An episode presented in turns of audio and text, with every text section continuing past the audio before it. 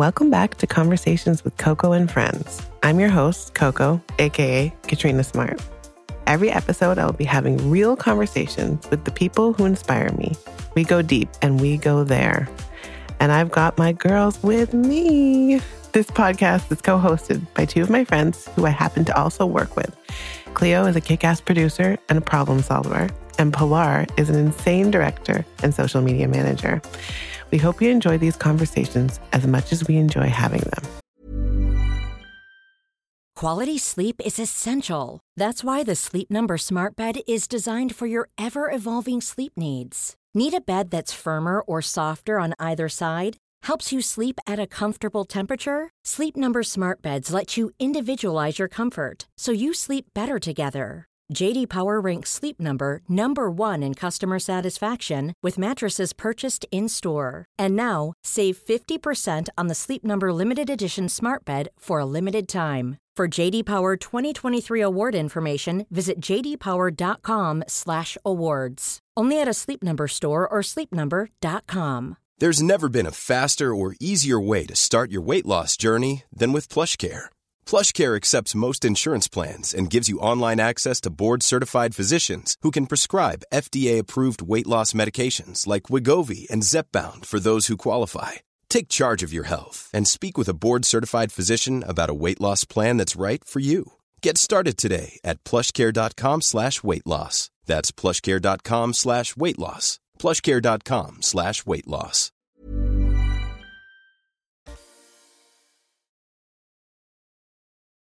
March 31st marks Trans Visibility Day, and this week on Conversations with Coco and Friends, we're so excited to talk to trans woman and influencer Jamie Pandit.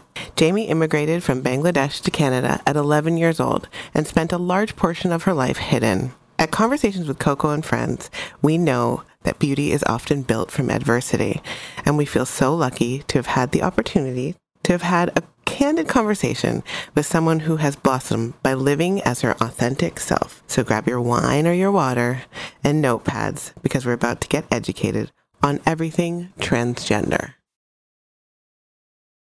Hey, everybody, we're here with the incredible Jamie Pandit, and we're so excited to have this conversation with you. Thank you for joining us. Thank you for having me. We're just going to jump right into it. We have to put a disclaimer on this. As much as listening and learning as we're doing, we want to be very clear that we we have questions and we're we're really grateful that you're here to like talk to us and talk us through things. And we just want to learn and be aware and share with our readers and our listeners so that we can all be more open and more understanding rather than I think a lot of people like that not a lot of people but in having conversations people can be closed off because they have questions Right. rather and they don't have the education. So then they just shut it off and what our biggest thing is to constantly be open but also to have the conversations with the source and we're so happy to have you here and very grateful that you came to be open with us today so thank, you. Well, and I appreciate you, you know, saying that as well because as I was saying earlier, this is all very new for me to talk about my experiences and be open, to be honest, because I mean, it's easier to have my walls up and not really share anything. And, you know, I did have an anxiety attack earlier to, you know, talk about this experience because it's hard to put it into words. And I feel like every time I share anything, it feels new and I'm processing it myself. Yeah. You know, so it's like I feel like I say I'm a lot or Yeah. I kind of slur my words and talk really slow, but it's it's truly because I'm processing different experiences that I have repressed for so long. Can I ask what changed? What what made you decide that you wanted to share these experiences? I mean, this is a whole thing that we can, you know, get into it a little bit later. But truly, it was my wedding in 2000. Well, I got married 2021. I'm like, what year are we on? Congratulations. Nobody- Congratulations. Yeah, and it came out in that. 2020. Okay. So it was that year, you know, getting engaged in 2019, you know, planning the wedding and just like different things happening, obviously, with the pandemic. Um, seeing a YouTube blogger, Nikkie Tutorials, seeing the rise of Black trans women being murdered. Just a lot of different things pushed me to kind of come out because before then, I never had time to actually like sit in my own space Yes. and be with myself and feel safe. You know, before I had a very public job. And when I lost my job in 2020 and I had nothing to do but sit on my couch and be like, what the hell is going on? It kind of allowed me the time to get to a space where I wanted to share for disability and representation. Beautiful. But I mean, we can talk about Yes. nitty gritties Yeah. in a little bit. There. Let's start off with what does it mean to be a transgendered person? And I want to make sure that I'm saying that right. Like, um, and is it would it be fair for me to say what does it mean to be a trans person, or is it transgender better? Um, trans person, transgender woman. It's not. It's an adjective. It's not a noun. Right. So it's like you know how you wouldn't say that's a black, Yeah, right, right? You wouldn't say that, right? Or that's a brown. That's a trans. right, Like right. you wouldn't say that. So Right. it's like, I I got feel it. so That makes- weird. no, that no, makes no. It feels weird Right. saying that, but No. it's it's literally that. So this happens to me a lot, actually. Oh my gosh, I'm like dying laughing right now. but on you know social media, but it's like like I'm a human being. I'm a person. You know, so it's like a trans woman, a trans person. Um, Yeah, and that, Exactly. and that, I, that's exactly why we're asking these questions because some of the answers we do know, but I think a lot of people don't. And I don't. Mm-hmm. I really want to stop this kind of idea that people can just get away with being like whatever Yes. because it's not. You're a human being. Exactly. And like these little things do make people feel comfortable. And talking about comfortable, I do want to ask y'all something. Um, to share our pronouns only because it's it's honestly something I'm getting used to as myself really the last six months to a year. Before then I've really never felt the urge to like share my pronouns. But uh some people might feel comfortable with that and we can talk about this more. So like what is everyone's pronouns? My mine are she and her. Mine are also she, her. Me too. She, her. Awesome. I love Yeah, It's just- great you it's asked that. And just a note on that, Cleo actually gave me some education on this.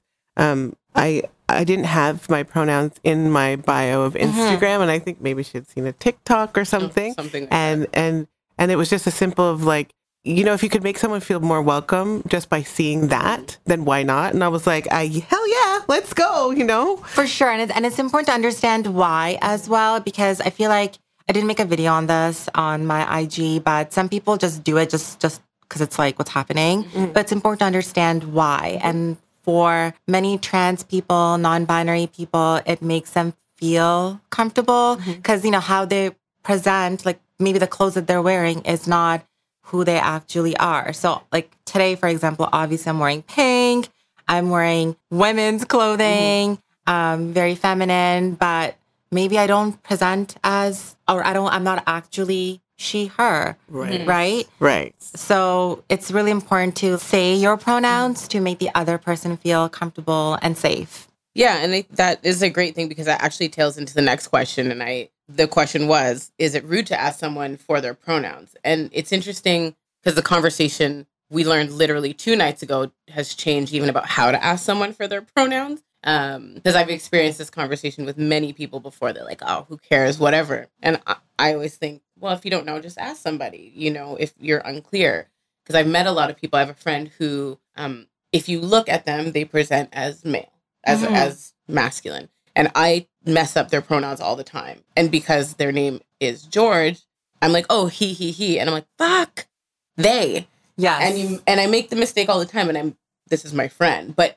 I correct it. You know, it, it gets better over time. But do you feel like is it rude to ask someone? I think it's not rude. I think if you again say it yourself first, like, hi, I'm Jamie, my pronouns are she and her, what's yours? As mm-hmm. long as you make that distinction, first of all, like to, you know, do yours, I think it's fine. Then you're just asking a question. But if you're just going to a random person like, hi, what's your pronouns? That's Yeah, weird. yeah. Yeah. you know but i mean making those mistakes i think it's very genuine honestly and it does happen like even for me like i'm a trans person but i screw up people's pronouns all the time myself and i make that mistake too but i think it's in that moment just saying a quick sorry and like moving on is the best practice mm-hmm. instead of like making it a whole Yeah. big Yeah. thing because then people just get more uncomfortable I guess one of the things that comes up for me, and this from my lived experience, is that as a biracial person, people without fault always ask me like, "What are you? Like, what's your mm-hmm. background?" And I came to a point where I found that kind of offensive. Like, mm. you don't go up to like a white person with blonde hair and ask them what they are. They- Right. are your and then a litany of questions come after. Are your parents still together? Where were you mm-hmm. born? Like these Yeah. that are too invasive to me. Or like, you don't look. yes, exactly. I get that. I mean, that's like something I get all the time. Like, you don't look brown. You don't look trans, which is yeah, yeah, Bro, a whole other yeah, thing. that- yeah. We'll talk about that. Yeah. So that's why when I in posing those questions, like even to ask, is it rude? Because sometimes questions when people ask me, I think they're rude. Like Yeah. you know. So it's good. That's good clarity. I think it depends how it's done. Right. Exactly. Yeah. At the end of the day. There's a way. Yeah. There's always Like saying like you don't look trans. It's like Fuck it's like off. yeah, it's like Fuck you off. you have like a perception of what trans people look like, like all of us apparently. And if you don't fit into that mold, so then you're not that. Right. a monolith. It's like saying Or also it's like saying like you don't look brown, you don't Yeah. look black. Like what do brown and black Exactly. people People look look like, like. to you? Yeah. But that also is a backhanded compliment. It is a because they backhanded think they're saying compliment. Something nice. Yeah. But you're like, wait a 2nd Mm. It's all mixed up, and you, you're like your identity. Crisis. Yes, exactly. They're, they're, Yeah. They want to take it out on you. Like uh, anyway. Like I don't want to be the exclusion, like the like the pretty trans girl. Like no, we're all beautiful in our Yeah. own way. Exactly. Very much. I mean, except the person saying that to you, probably, but Literally. but yeah. Okay. What does it mean to be a transgender person? So I feel like this is a question I was thinking about a lot yesterday, especially with International Women's Day. Mm-hmm. And if I'm going to be completely honest, I don't know if I have an answer right now. You know, even being a woman, like I lived over half my life pretending I was a cisgender woman, right? And just to fit in, just so my life would be easy and I would have opportunities in life, basically. And I didn't want to be, you know, stigmatized, bullied, get death threats. Like I just wanted to blend in. And that's why I lied for over honest at the end of the day, like it sounds bad, but yeah, I did lie for over half my life to myself and to people around me and kept this all a secret. Um, so to me, like I, I don't being a trans person and I, I, I guess for me being loud about it is special because again that visibility factor because people think again trans people look a certain way or you know we do only certain things and i want to break that mold that you know there is a lot of joy in being who i am and my identity and i want to be proud of something that i've hidden for over half my life Snaps. Snaps. Absolutely. And I know you touched on the fact of why it was so important for you to share your story and actually go public with that. Was there a specific moment where you're like, I have to do it? Like, do you Yeah. remember? Yeah, I mean, so like my partner, fiance at the time, husband now, he obviously knew I was trans, not right away. And again, we'll talk about this later, but he loves and accepts me for who I am. But, you know, we've been together for almost six years now. And four of those years, even though he loved and accepted me, I don't think he felt comfortable sharing this information with people. Because at the end of the day, it's like, he wasn't ready to get that hate and discrimination and, you know, be attacked verbally and who knows physically, like for being with me. Right. Mm-hmm. You know, it, it's, it is a risk. And this is, again, a reason why I kept families private and uh, my friends didn't know. My best friends didn't even know. Mm-hmm. Like it was really like mentally, I don't know a lack of a better word, but like fucked up to Yeah. keep this all a secret. Yeah. And that's why, again, I think a lot of anxiety comes from that. Mm-hmm. So I was just dealing with, again, like a lot of feeling guilty and shame and just felt so dirty about myself. Mm-hmm. And then it came to a point I was like, you know, after he proposed, we obviously talked about it. And I think when he did propose to me, he realized like for me to feel free, he needed to like come out with this information Yeah. with me, right? Despite what people think. And it kind of happened randomly, honestly. Like, I don't know, I woke up one day, kind of like the way it came out to my parents. It kind of just happened. Like, I just felt like I was ready to make a YouTube video. And I did. And then I, together with him, like, we pressed that, you know, go live button. And I still remember that moment, how emotional we both were. Like, my husband isn't, is not a crier. So, like, whenever he cries, I'm like, yes. you know? So, like, I was like, yes, cry, cry for me. you know, but it was such an emotional moment. And it's so freaking scary because, yeah, my life completely changed after that. So, yeah. Yeah, no, no, that's great. And I feel like people have so much anticipation built up to it that sometimes you're like, you just wake up and you know it's my time. I just knew I had to do Yeah. it, right? Like I didn't want people to come to another John and Jane's wedding.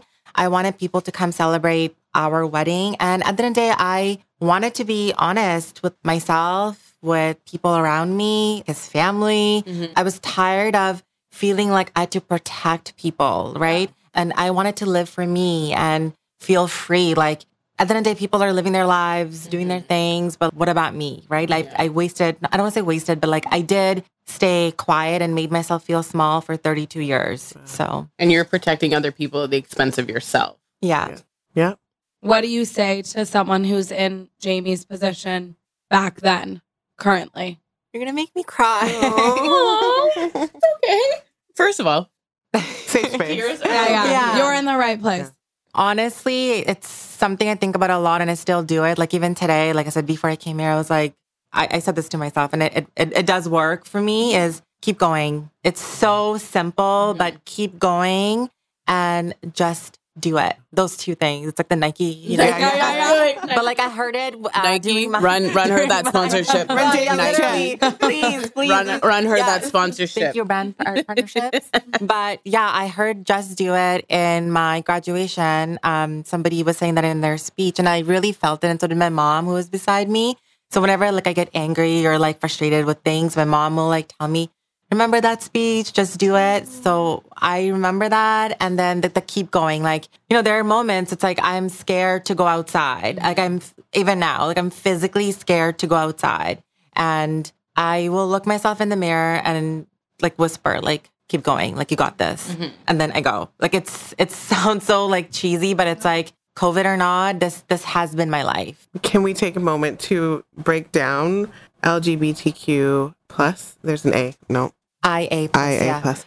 Not even not even saying the words, but like, um, I mean, you can. I'm it's hard for me to explain because I feel like labels are so personal. And I think for a long time, we grew up in a world where people say, no, like, we shouldn't label people and labels are a bad thing. But I actually think sometimes they are empowering. Like, you know, some, like for me, like I am South Asian, I'm brown, and I'm a woman, I'm trans, I'm a wife, I'm a daughter. Like these labels are labels I'm proud of. So like why mm-hmm. wouldn't I proudly like share that? And especially for me, because I do have passing privilege, you know, people on the street might look at me and be like, okay, she's a pretty brown girl or whatever.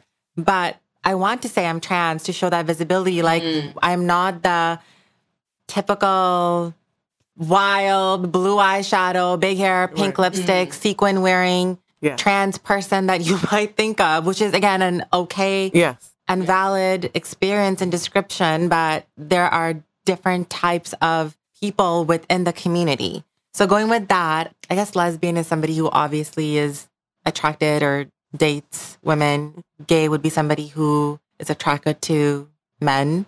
Um, bi is obviously both. LGBT, somebody who is trans. Non-binary people are also trans, and that's like a. I feel like that's like a whole other conversation and a debate, like within like the online community.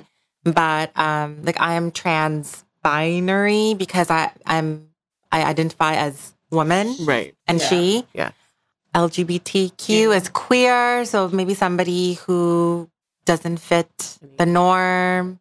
Um, like I, somebody asked me, like, would you consider yourself as a queer person? I'm like, I guess, because I'm not a cisgender woman. Like, I don't know. Mhm. Like these are things again. I'm still yeah. like Yeah. processing myself. LGBTQ, and then there's I, intersex. Yeah. You know, somebody Oh. who was born with like both Mhm. genitalia, and then yeah, it goes on. Okay. There's so many Yeah. alphabets. Right. yes, yes, that's interesting. I when the other day we were talking about something and um, someone had said queer, and I was like, "What's the definition?" I was like, "I gotta look up the definition." Yeah, like some, there's somebody. lots of different ones. Yeah, and somebody asked me the other day, like, would you consider you and your husband in a queer relationship? I was like, I don't know how to answer that because, Yeah, yeah. like, You're like maybe. like, like, mm-hmm. yes, I was assigned male at birth, which is the proper way of saying things instead of born a man, Okay. because mm-hmm. children are not men, people. exactly. Yeah. There that is. Okay. So even though I was assigned male at birth, obviously I am a woman,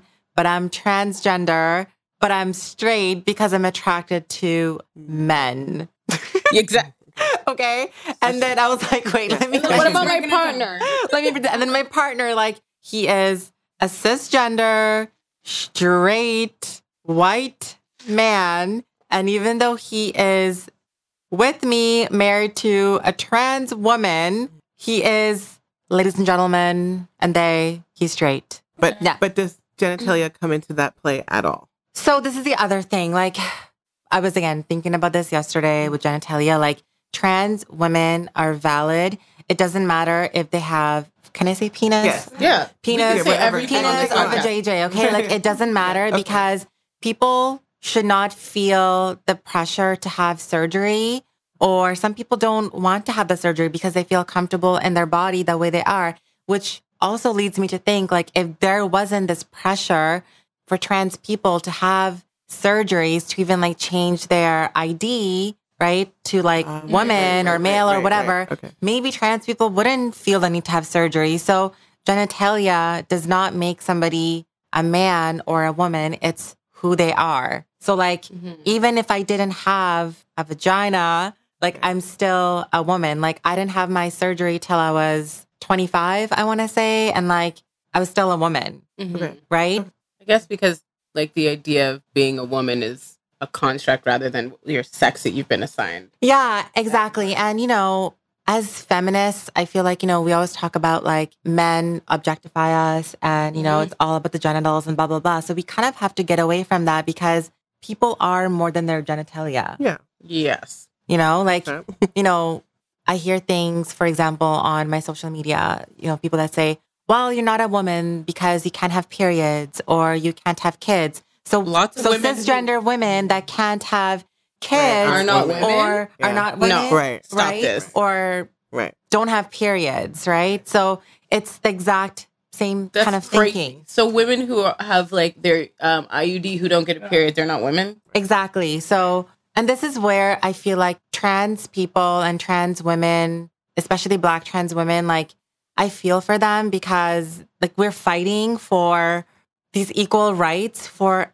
everybody, like mm-hmm. all women, right? Like we're standing up for all women's rights in a sense because we're more than just, you know, being able to have kids or periods or genitalia. Like we're more than just that. Which would be great for all women to be more. I mean, all of us, however you identify, for women to be more than just a uterus Yeah. or a baby machine. or, Exactly. you know, like That's I like that perspective though. Like stop reducing women to only Yes. what these specific things are because patriarchy has done that the whole time. Yeah. Like we didn't really need anyone to keep and doing then that. women say to each other, like, or to trans women, it kind of again like it's like we're going back in time. Like, why are we holding these standards only in certain cases? So we don't hold it for cisgender men, but then we hold it for trans Mhm. women. Like, you know, Ooh, something that patriarchy runs deep. yes, I mean it's it's internalized, right? I mean, even for me, like I had internalized transphobia. It's a real thing, like hating myself. right. So That's very interesting. why again I kept this a secret for so long because I was like, no, like I don't want to be trans. That is not for me. I'm a cis woman. Like that's just how I'm gonna identify because I did have this hate for myself. When did you know that you were assigned the wrong sex at birth? It's kind of confusing because my parents knew I was different since I was like literally like two, like since I could like do anything, like play, walk, whatever. So they weren't completely surprised when I came out. I mean, obviously it's still a shock, like finding the words. But you know, I grew up in Bangladesh where LGBTQ plus anything, I mean, might be different now, but back then it it's something that's not talked about. It's religious, it's conservative country. So for me, when I was a child, like I always like played with like Barbies. I wanted to wear my mom's saris. I was just very like the typical feminine Mhm. kid. And I knew I was different because, for example, if my mom wanted to come and get my hair cut, I would throw a tantrum because I wanted long, luscious Mhm. hair. Um, and then I would just be like depressed, or I would want to hide from people because I didn't feel comfortable within my body. So imagine like a four year old, like literally hiding under the bed because I'm like, I don't want people to see me. oh my god, Sorry. that's heartbreaking. Yeah. So, no, sorry. I just, I just realized like I did do that because I don't, I don't want people to see me. That's so horrible. Like, you know, I had like teachers, uh, we had a, like Jehovah Witnesses and we had like a private tutor come to, uh, come home to uh, our house. I can't speak. I've suddenly said, oh my God. And I used to hide under the bed because I didn't want people to see me because I didn't want to be identified as a boy. Wow, from that young too, like that. Yeah. you can't even. You don't even have the Like, capacity to process Exactly. it. Yeah. Exactly. So after we moved to Canada when I was 11 is kind of like when I really realized like, okay, there is definitely a difference, I guess, with male and female genitalia. Mm-hmm. And I guess I am different. Like, even though like I dress like a boy or whatever, I still, I felt like I was performing, right? Like that to me was my performance because that wasn't who I am. So when people say like, you know, trans people, like, you know, they're playing dress up. No, like for me, like wearing man's clo- clothing was dress up. Yeah, right. So when we moved to Canada, that's kind of like when I realized, like, wait, like there is a very much of a something something weird's happening because back home, like even though I went to school and I was bullied all the time, I just kind of let it go because I just went to school and then I was very private at home. Like I just kind of hid. It's when I came to Canada is when I really realized that the very distinct binary of man and Mm. woman, especially, you know, 15 whatever years ago. And that's when I learned, okay, like there is this word that exists, like transgender, but then because it was seen as such a dirty word, I didn't want to use that word either. So I really felt uncomfortable and confused on what my identity was. So I was already like like struggling being a South Asian immigrant in Canada, and then um, there's this whole other thing where it's like I don't know who the hell I am. People are calling me a boy. I have to dress like a boy. I gotta like cut my hair up and wear like spiky hairstyle, like, Caesar cut. you know. yeah. And then what are those like baggy pants, yeah, right? yeah. Like I don't know. It was just a very confusing time. Got it. I mean, when you moved to Canada, you kept it private for kind of as long as you could. Yeah. When was the moment that you opened this dialogue with your parents specifically and then your friends, or was that later on with now your partner? So I kept it private. Uh, I think I was like 14, 15. So obviously I was trying to just be like a boy, but mm-hmm. obviously just my features just were naturally feminine. Like I was curvy. Like this is so funny and so silly saying this, but I used to carry a backpack everywhere I went, like even to a restaurant because my ass was so like big and curvy and like my body honestly didn't change much Wow. since Oh. yeah, like I was very much, I looked the same. And I felt like, okay, I have to hide this like womanly parts of myself and pretend to be a boy, right? And I went to school like that. And obviously, had friends. People would call me gay and the FAG word, which I can't say out loud, all of that. And I think, again, one day I realized that I had to, again, I woke up one day being like, I'm tired of living like this. And I think it kind of hit me after my sister got married. So I was about 15. And sorry, I just Don't apologize. remember something Apologize. else now. So my sister was getting married and she was wearing a wedding dress. And I realized like, like, will that be me one day? And I kind of like already at that point started to do like little, little things that would make me happy. I started wearing a little bit of mascara to school. And then my, my girlfriends would notice like, oh, like your lashes look really good today. And I'm like, yeah, like they're just growing. But then I wouldn't tell them or a little bit of a tinted lip balm, you know? Oh, yeah. And just like little things I would do. And my then at home, that. That's you know. th- Yeah, just, like, little things. It's, in you. Like my, my daughter, I never. You, you don't teach kids, mm-hmm. right? This is why it's so Yeah. true you are a woman. Like my my daughter will will like put on mascara. I'll be like, bro, you're wearing mascara, and she's like, we no, know. I'm not. it's natural. And yeah. not. So I literally pretended like it was not au natural when she wasn't. And, you know, at home, I would play like dress up. So I'm like 14 around this time, 14, 15, play dress up like when nobody was home, like with my mom's clothing or my sister's or whatever. And when my sister got married, like my mom, again, like she's not stupid. Like she noticed that there was like things that were happening, but I feel like she didn't say anything or she didn't know maybe how to. Right. When my sister got married, obviously it was a different difficult time for me because I'm like, will this happen to me? Like, will I get to be a bride? And I cut my hair like shorter. I put on a suit and I went to the wedding. And I think that's when it hit me like I couldn't do this any longer mm-hmm. and pretend to be somebody else. And I think shortly after, I told a family friend that like I am a girl, like I- like I'm tired of pretending. And then we like I came out to my parents with the help of her. Oh, amazing. Sorry, I, I'm having a difficult time speaking because No, no, you're No, not you're at all. very You're clear. very clear. Very You're very clear. I think uh, also you're feeling the emotions, but you're very clear in everything you're saying.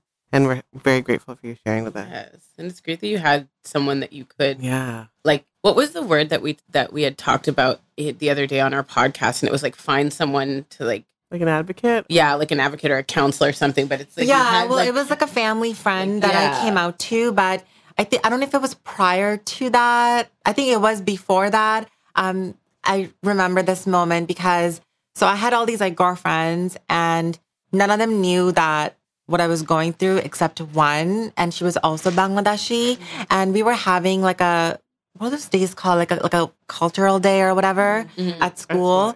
and you know people like dress up in their like clothing like their culture's clothing. There's like international food festival and all of that. And with the help of this friend i wore like a sari. Oh, but i like you know did my makeup and hair. But because i didn't want people to recognize me i like almost did like a burqa thing where like i covered my Mhm. face. Just my eyes were showing. Right. And I went to school like that. And it was so fucking brave. Yeah. Like now that I think about it, because I could have gotten beat up. Oh, Yeah. totally. And honest, now that I think about it, it was very dangerous because when I went back to school, like the next day, people were definitely looking at me like, hmm, like, because because Yeah, I feel they're like, like, was that you? Was that because because when I came in, Yeah. where like nobody knew who I was, right? And I was trying not to hang out with my friends, so people wouldn't know that. I feel like this is like a movie. It's like someone hired hired her to come. Like you weren't. yeah, like being people yourself. didn't know who I was, so I Yeah. was kind of like sitting far away from my friends, just like enjoying being being free, who I am, basically. being free, but not because I'm kind of like covering myself still. But I remember being so proud, like sitting in that auditorium and just like watching like the shows and everything, and just being feeling good in my skin. Like, oh my god, I get to be myself, even though I'm kind of covered, like in this moment. And then yeah, like the next day, I went back to school, and there was definitely like people talking and like looking at me weird, and like I didn't feel like safe. But I'm so glad I did that. Um, but however, after that, like my friends did find out like I was trans and they stopped talking to me. So this family friend that I did come out to after, you know, her helping me talk to my parents and, you know, kind of come out was was really helpful because I didn't have anybody. Where did you find? I mean, how did you really find the courage? You know, you had this family friend who was there for you. Did that help propel you?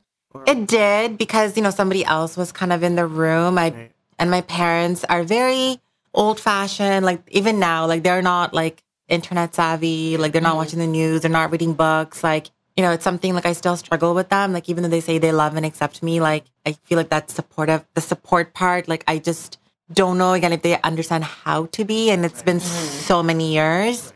Um, but yeah, like it was definitely easy to come out with somebody there, but it didn't go well, like as I expected Mhm.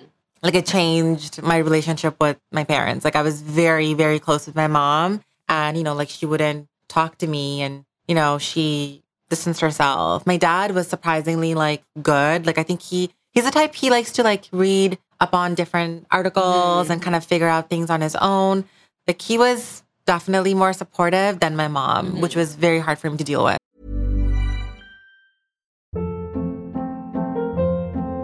Hold up. What was that? Boring. No flavor. That was as bad as those leftovers you ate all week. Keke Palmer here, and it's time to say hello to something fresh and guilt-free. Hello Fresh. Jazz up dinner with pecan-crusted chicken or garlic butter shrimp scampi. Now that's music to my mouth. Hello Fresh. Let's get this dinner party started. Discover all the delicious possibilities at hellofresh.com.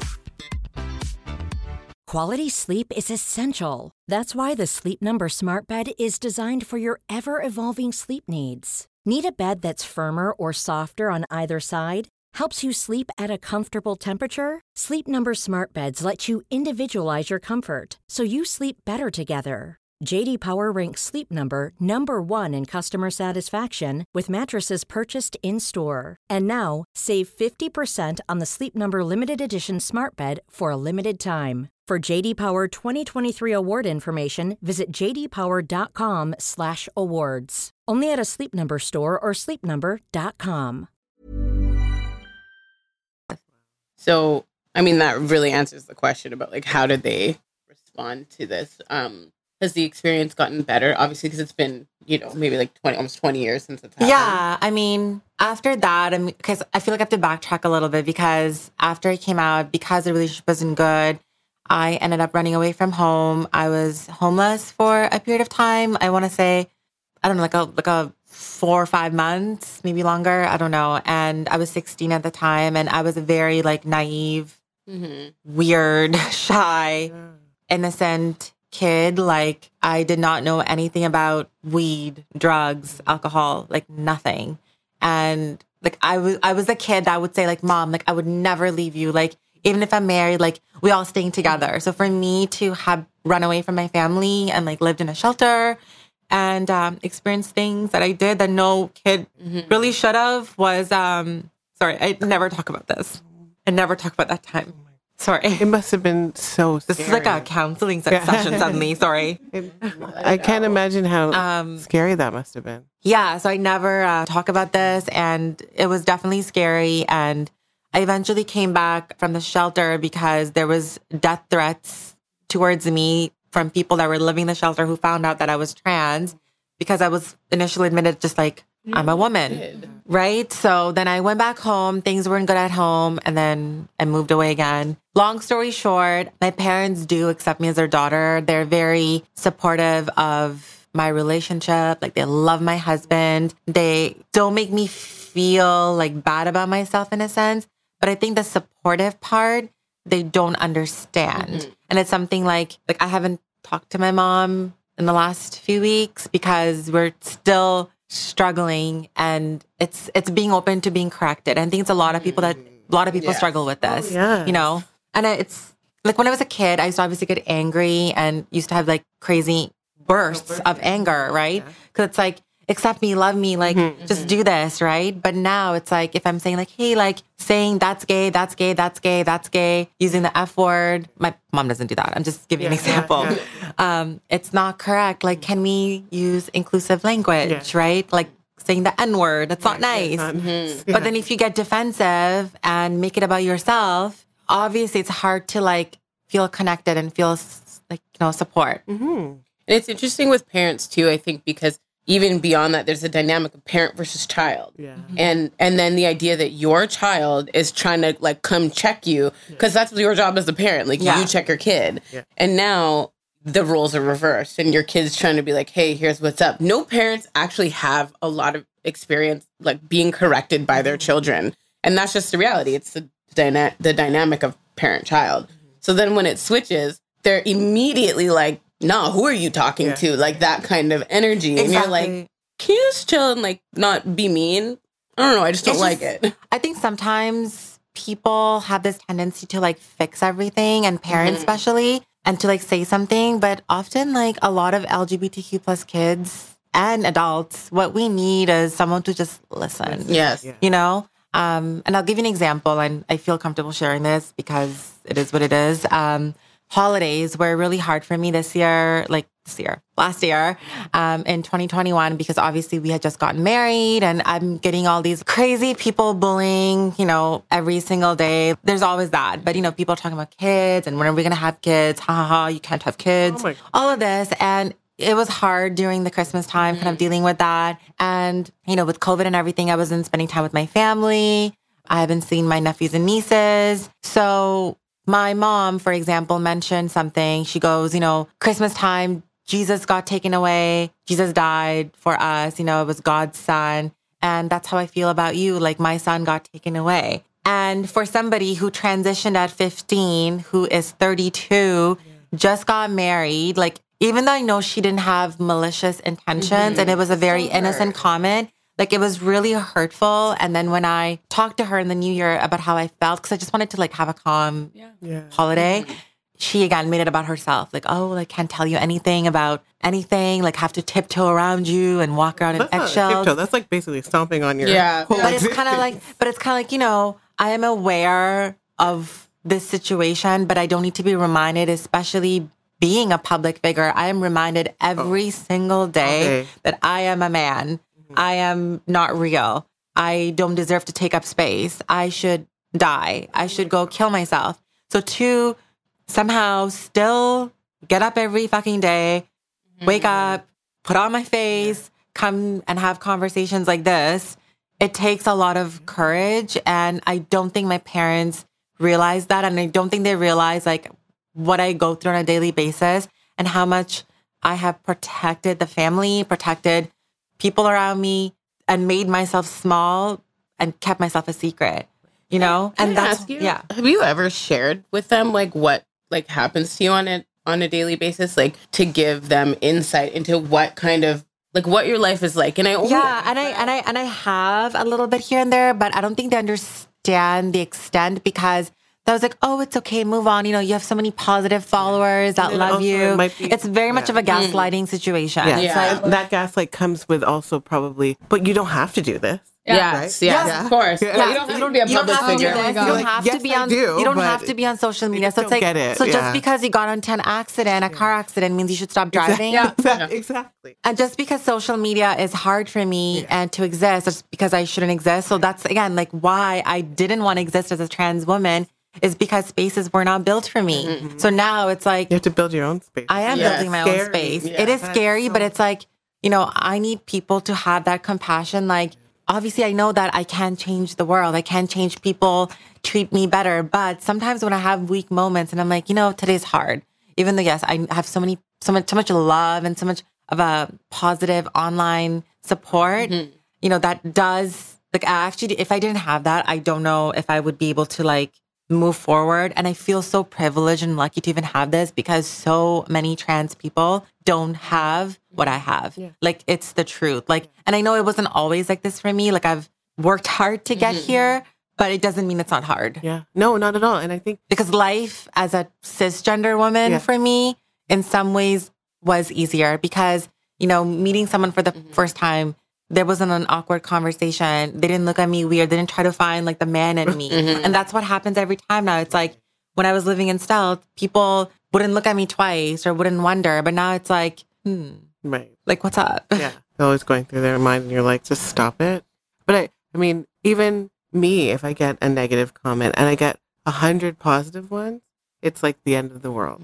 So I can't even imagine that I, I I follow you and I see that like you're just there living in joy and someone just comes in there and, but like, it's what? and it's but you know what? That's not always like that. Like No. and, and and i make that very clear with my audience too that you know again it's that toxic positivity. Some people are always happy which again like if that's you and that's that's how you function great. But like i am moody sometimes. I am mm. sad sometimes. I cry on you're human. when i'm talking. I am super sarcastic. I am not but there's i'm multifaceted. There's different versions of me and they're all valid mm-hmm. right? And it's important for people to see that. Like like yes like i have hard days but i try to move forward. I don't always succeed but i try my best. I think again it's hard when i realize like this is gonna be my life till i die. Like honestly like it's, Yeah. it sounds so bad but like i realize this is, this is gonna be my life. This is gonna be my reality that i am gonna be getting these negative messages and somehow have to feel good in my skin, even though I'm dismissed every single day at any point in my life. I could be eating dinner. I could be doing my hair. Like someone's mm-hmm. going to be like, you're, you're a man.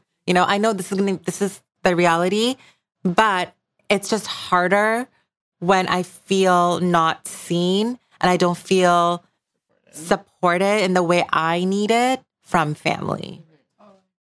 I think, I think that's, strangers that's what's internet. harder. Like strangers, like whatever. Like you're jealous, you're insecure. Yeah, like. I, I am at a place, honestly. Like I'm not, I'm not a 15 year old, 15 year old anymore. Like I have worked hard to build my confidence and skills to navigate life. Right. So now I'm good, but it's just hard when you don't have family. Yeah. So I can't even imagine like trans people that don't have right. a supportive husband, like family, or an online community. Mm-hmm. Right, right. Can you explain hormone therapy and the medical process of transitioning if you want? Yeah. So HRT is what we call it Okay. short form. This is gonna sound you're gonna be like, Jamie, you should know better. But I don't feel like I'm an expert on talking about this because I avoid going to the doctor like a plague. Okay. Wow. I avoid it, honey. Like like I could like if I'm like sick and dying, like sure, because the truth is a lot of doctors don't know how to help trans people. And even to this day, like last year I went to the hospital for something and I think the first thing I told the doctor was like I'm trans. It says in my paper. And then he- he asks me, "So is there any chance you can get pregnant?" I'm like, You're, you're like you're a You, full you went to medical school. yeah. So like, it's like again that awkward conversation. Yeah. Just like, oh my god, of course. No. Yeah. So with While HR, you're sick, you're like, exactly.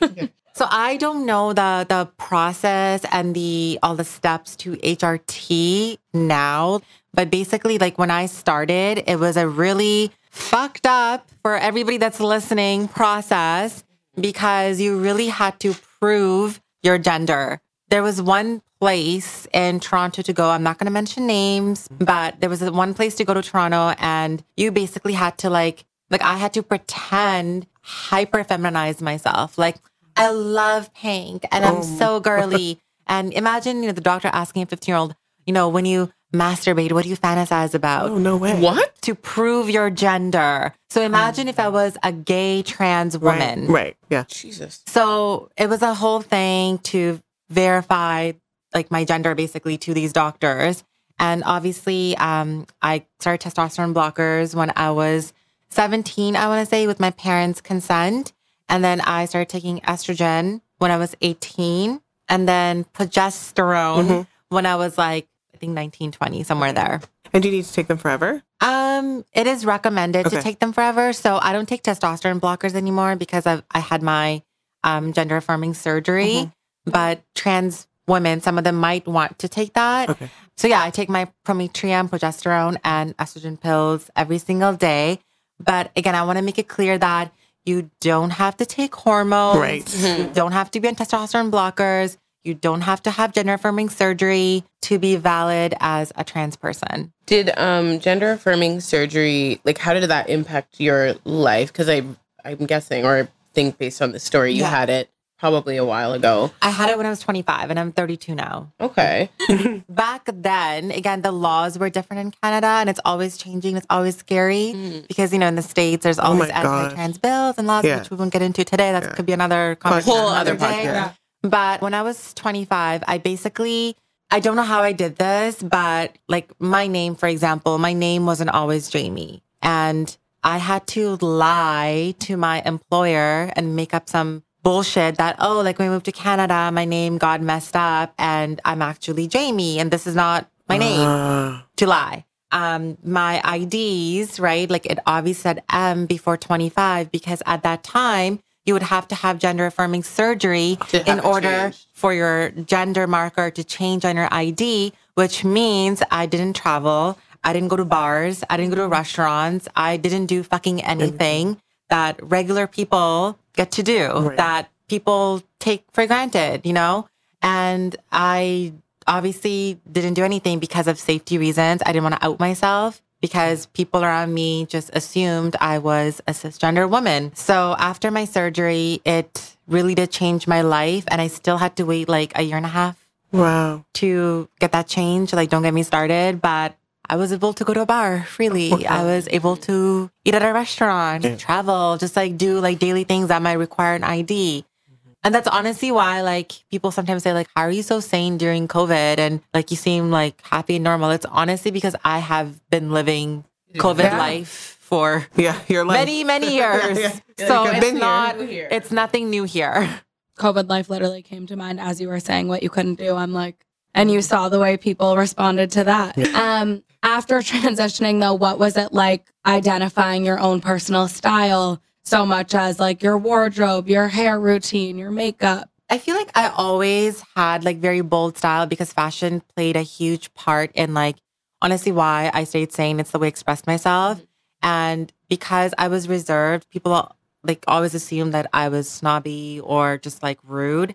But it genuinely was, I was scared. And be- I didn't wore these like loud outfits to like university, to work, because I didn't want people to get to know me. And it's it sounds bad to say that, but I didn't. I wanted people to just to think like she's probably some like fashion airheaded girl. Like who cares about her? Let's just leave her alone. Mm-hmm. So yeah, like it helped me express myself. But I do find that back then, like I wore a lot more makeup. I felt like my hair had to be perfect at all times. My makeup had to be perfect. I would spend like hours and hours doing it. Um, after surgery, it definitely got more like my process in the morning got easier. And turning 30, I don't know also what changed, but turning turning 30, I feel like I just have a different kind of confidence now where I like I literally don't give a fuck. Right. Yeah. yeah, Right? yeah, yeah. No, Yeah, it, it we sounds love bad. it. We love it. yeah. It sounds bad, not bad. but I do have like a different type of confidence. I don't know if it's it's it's not surgery related. Obviously, I think it just comes with age, where you're like, I just don't have the patience to perform anymore. Right. I don't have the patience to like fit in. So it's like if I want to do no makeup, I do no makeup. If I want to wear my hair natural and rock it and not straighten it because I'm brown and Yeah. brown people are expected to have straight hair, no, thank you. You know, I do me now, and that's definitely something that makes me feel really proud. Yeah. Oh, that's beautiful. Okay, so when you met your husband Phil, um, what made you hesitant to tell him that about being transgender, or were you? Oh my God, yeah, because nobody knew. I had just moved back to Toronto after breaking up with an ex. And literally, it's like starting fresh in a sense because I moved kind of like I moved with my parents for a couple of months and then I moved downtown on my own. But like nobody knew. And it was scary. Like I lived alone and obviously I wanted to find love. Like I love love. I wanted to date and experience all these things you know, my IDs got changed like not too long ago. So it was just a very exciting time. Mm-hmm. But yeah, it was scary to meet anybody if wondering if they would accept me. Um, so with Phil, like he didn't know I was trans for I think a month into our dating. Hmm. Yeah. And then when you told, like, were you scared to tell him, or like, Oh my God. Yeah. yeah, like, how because did that conversation go? Yeah, like I mean, dating again, it's it's difficult as a trans person because even before Phil, I was seeing somebody. I told them I was trans. They weren't comfortable. It became a whole thing, and it just kind of made me feel negative about dating. And I kind of honestly got a little bit bitter. And I am this like Mhm. you know love, love, love, and that kind of a Yeah. person. So I kind of got bitter. And when we met on Bumble, I didn't really take him seriously because I was like, whatever, it's not going to work out. But he was obviously so into me and wanted to go on this date. And I, like, we connected so well. It was like we had that first date. Our second date was the next day. Mm. And then our third date was four days later on my birthday. Then he's like, we're going to go to New York. And I'm like, okay. you know, Yes, yes, you know, so like it just felt really fast. Like, and then I, like, I literally, I think fell in love with him on our third date. Oh. Yeah. And I could tell like he was very serious about this too, which was very shocking because he was definitely a player according to his friends and family. Mm. So yeah, I was just very scared to tell him about obviously my situation. It was like always in the back of my mind, like, you know, we are doing things and whatever. I'm like, like I gotta tell him. Mm-hmm. And especially going to New York, mm-hmm. Yeah. it's like I don't want to travel and get like chopped up into pieces in my oh hotel room. like, I'm sorry. Like I don't know what to Yeah, say. yeah, yeah, yeah. Because like safety is a big thing for Yeah. trans women, and like this is another the whole thing. Like a lot of pressure is put into trans people to reveal that we're trans. Like the second we meet somebody, like today meeting you guys, I'm like, should I be wearing like Yeah. putting trans on my forehead? You know, and it's the same thing with dating. Like I'm sorry, like I don't want to tell somebody unless I'm ready. I don't. Obviously, like it becomes a serious thing, like yes, but I'm not gonna tell somebody like the day I met them. But I realize again, like the way I did it was not safe. So if you're trans and listening to this, please do not do my way because this was not healthy. It wasn't good. It wasn't safe because we had already been intimate. We've already been like together. Mhm. And again, like always, randomly one day I decided like today is gonna be the the day. It's just in your soul. You're It's just in my soul. Like I'm a spontaneous person and like that's just how I function, I guess. We were literally laying in bed. Again, do not do this if you're trans. and I told him and he was obviously like shocked and didn't really understand. And then he realized like because at that point I think we already told each other we love each other. Wow. I know. So we, it just didn't care. It was like, I love you and I see you for you. And that's it. Wow. Like, okay. But I, he did tell me that, you know, after that conversation, like when he went home and he had some time to process, like, you know, it's been there, there was time. He obviously debated like if he could be strong Mhm. for me, if Yeah. he could be there for me, because yeah, being with someone like me does take a lot of courage. I don't want to say a big set of balls because it's uh, yeah. rude. Balls are Like, fragile. Not everybody has balls. Like not all men have balls. Yeah, trans right. men. Yeah. Anyway, that was a lot of balls conversation. Sorry. Exactly. But you know what I meant. Like, Yeah. like Courageous. courageous, right? So when he realized that, okay, like this is the life I'm gonna take with her, like we're good. And then like we moved in together and Wow.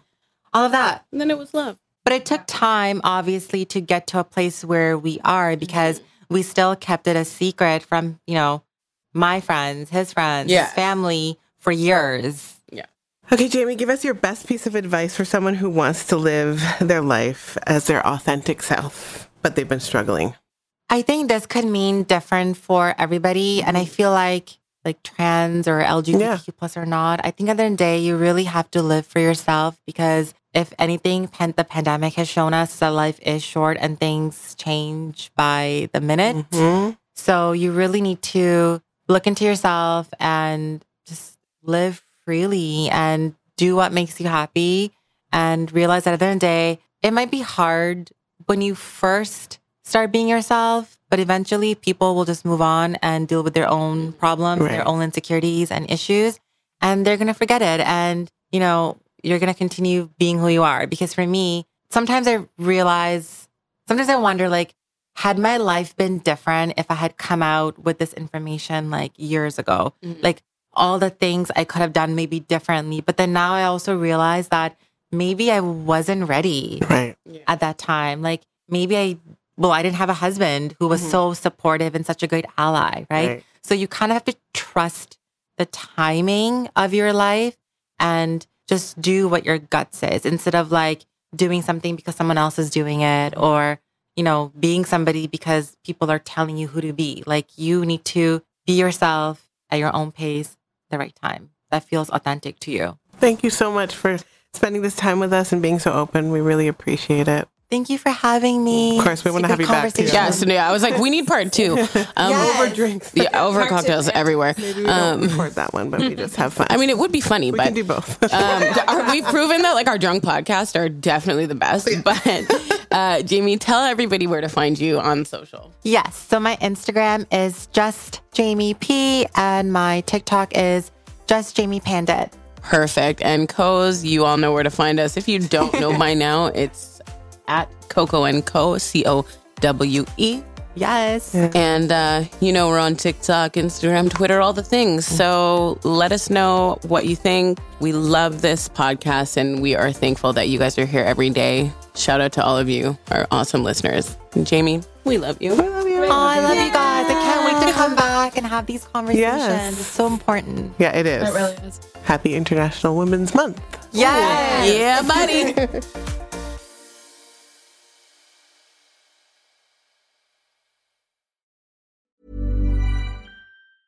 Even when we're on a budget, we still deserve nice things. Quince is a place to scoop up stunning high-end goods for 50 to 80% less than similar brands. They have buttery soft cashmere sweaters starting at $50, luxurious Italian leather bags, and so much more. Plus, Quince only works with factories that use safe, ethical, and responsible manufacturing. Get the high-end goods you'll love without the high price tag with Quince. Go to quince.com slash style for free shipping and 365-day returns. Hold up. What was that? Boring. No flavor. That was as bad as those leftovers you ate all week. Keke Palmer here, and it's time to say hello to something fresh and guilt-free. Hello Fresh. Jazz up dinner with pecan-crusted chicken or garlic butter shrimp scampi. Now that's music to my mouth. Hello Fresh. Let's get this dinner party started. Discover all the delicious possibilities at hellofresh.com.